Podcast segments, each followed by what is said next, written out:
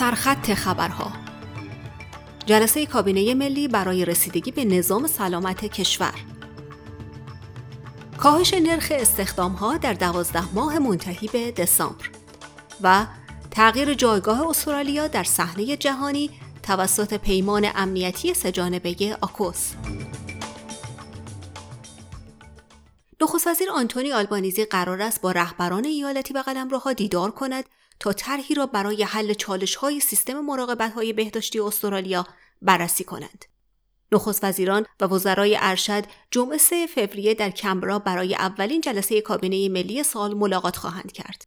در رأس دستور کار بررسی یافته های یک تحقیق توسط کارگروه مدیکر در مورد اقداماتی برای بهبود هزینه ها و دسترسی به مراقبت های بهداشتی خواهد بود.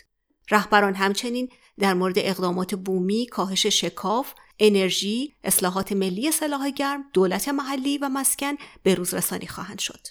وزیر دفاع استرالیا در دیدار با همتای خود در بریتانیا پیمان امنیتی سهجانبه آکوس را فرصتی برای تغییر جایگاه استرالیا در صحنه جهانی خواند. ریچارد مالز در کنفرانس مطبوعاتی مشترک با وزرای بریتانیا و سناتور پنی وانگ وزیر امور خارجه استرالیا گفت که پیمان امنیتی آکوس گام مهمی است زیرا سلطه و قدرت در درگیری های مانند جنگ اوکراین به چالش کشیده می شود. Huge moment in our country's history. This will change Australia's international personality. It will dramatically build our capability and with that it will build our sovereignty.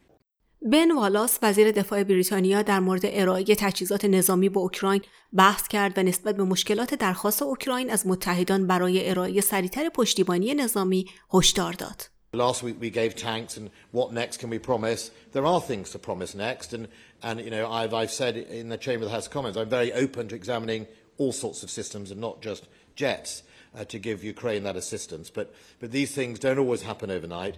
با تثبیت بازار کار استرالیا پس از همهگیری نرخ استخدام تقریبا 20 درصد در 12 ماه منتهی به دسامبر کاهش یافته است. داده های جدید لینکلین نشان می‌دهد که تقاضا برای کارگران رو به کاهش است اما برخی از صنایع هنوز با کمبود شدید مهارت مواجه هستند. لینکلین می‌گوید روند بازگشت به دفترهای کاری در حال افزایش است و استخدامهای اداری و پشتیبانی 119 درصد در طول سال 2022 رشد کرده است. اما علیرغم افزایش نرخ استخدام برای کارهای حضوری بسیاری از کارمندان هنوز کار کردن از خانه را ترجیح می دهند.